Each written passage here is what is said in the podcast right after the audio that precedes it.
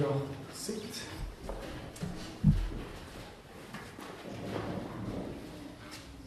Fint. Ehm, jag heter Pierre och är en av ledarna här.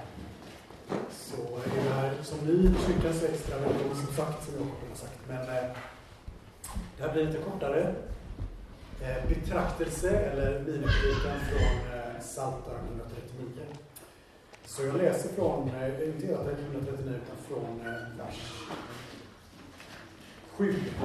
Från vers 7 till vers 12. Vart kan jag gå för din ande? Vart kan jag fly för ditt ansikte? Stiger jag upp till himlen är du där. Bäddar jag åt mig i dödsriket är du där. Tar jag morgon, vingar, gör mig en boning i yttersta havet, där också din hand leder mig och din högra hand håller mig. Säger jag, låt mörker täcka mig. Ljus blir som natt omkring mig, så är inte mörkret mörkt för dig. Natten lyser på dagen och mörkret är som ljuset. Hur har din sommar varit? Har du som jag längtat efter att det ska bli höst igen och vi ska få lite normala rutiner? Har man barn så tänker man kanske oftare så. Så har det varit för mig i alla fall. Och eh, det kanske till och med har varit så här att du har tänkt, eller har blivit lite lat, som jag, när det gäller dina andliga discipliner. Du kanske inte har läst Bibeln så mycket, bett så mycket, eller så. Eller kanske ännu aningen mörkare. Du kanske har börjat tvivla på saker, på vad Gud håller på med. Eller så kanske du blir lik, likgiltig inför hela det kristna projektet. Vad du än, eller så är det jättebra, och det är ju underbart, och du har inte haft någon av de här grejerna. Eh, men om du är så här att, att du kanske har haft en aning av en svacka, även om du inte hänt den här sommaren så vet jag att livet bjuder på svackor. Och faktum är att faktiskt David verkar också förstå detta med svackor. När han säger i eh, texten vi precis läste, även om jag säger om mörker faller över mig. Jag undrar om det kanske är så här att David har sagt under vissa tider i sitt liv, nu vill jag inte vara med mer om mörker, må jag försvinna, må mörker komma över mig. Jag vill inte vara med mer.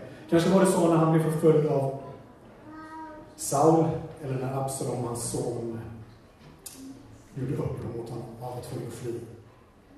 Jag vet inte. Eller så var det så när han syndade med Batseba och dödade, lät döda hans, eh, hennes eh, man. Kanske var det då han sa, om mörker faller över mig. Och kanske är det så när du i din skam och synd säger, har varit med om saker, kanske den här sommaren innan det, kanske du säger, må mörker komma över mig.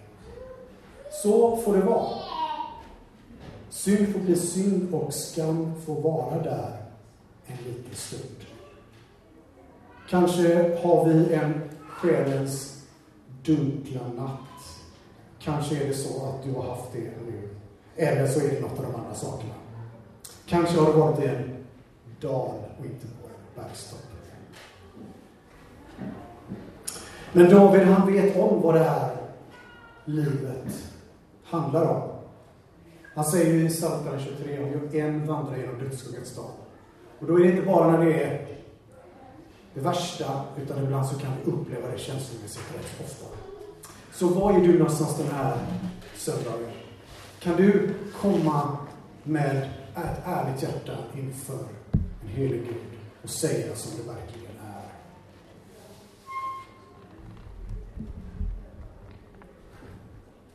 Det är okej att göra så, så länge vi gör som David.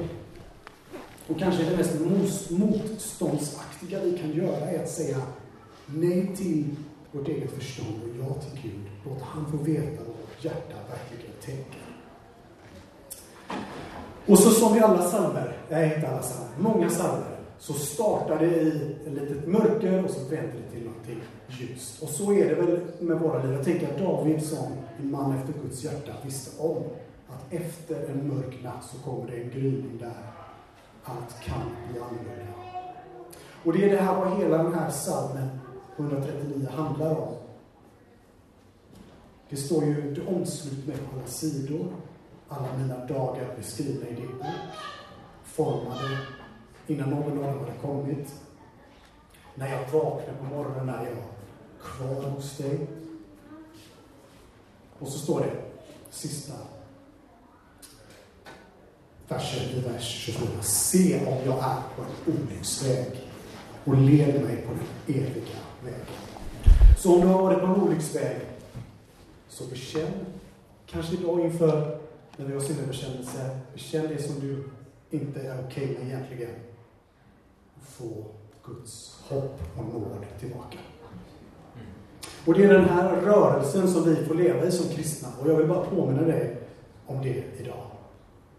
Att när det skiter sig så finns det hela tiden hopp om förlåtelse och upprättelse. Och så handlar ju till sist den här salmen om hoppet och den realitet som Guds ande är. Att han är överallt. Vad vi än gör, vad vi än tänker oss säga till Gud när vi är ärliga så kan han ta det. Och han kan ta vårt fula, han kan ta det som inte vi är så stolta över. Det är omöjligt att finta bort Gud. Det är omöjligt att gömma sig även om vi säger jag sticker iväg härifrån, jag åker iväg, jag vill inte ha med det att göra. Så verkar det som att Gud inte säger samma till oss. Och det är ju om något trösterikt. För oavsett vad vi gjort, oavsett vad vi gör, så är han, precis som Fadern i berättelsen om de två förlorade sönerna, där och söker upp oss. Mitt i vår kris, mitt i våra misslyckanden. Och det är som psalmen handlar om. Vilken visshet! Att vi får den här morgonen eller eftermiddagen påminna oss om att Gud, han är med. Inte bara som en floskel, något som vi säger att Gud är med, utan han är verkligen nära oss med sin ande trots de felsteg som vi gör. Vi har blivit hans barn, därför så kan vi med säkerhet säga att han är nära alltid. Låt oss be. Tack Kristus att eh, vi får närma oss dig. Eh, tackar dig för att du har tagit allting när det gäller vägen som vi vill vandra. Tack att du står upp med armarna mot oss återigen. Tackar dig att du får öppna våra så vi ser vad du gör den här hösten. Inte bara i vår kyrka, men också i vår omvärld och i våra liv, i våra professionella liv, våra arbetsplatser, våra studier, var vi än är någonstans. Jag ber, jag ber dig att vi skulle få bli fyllda av ditt hopp, bli fyllda av dina vägar. Kalla på oss, jag ber, till dig själv igen.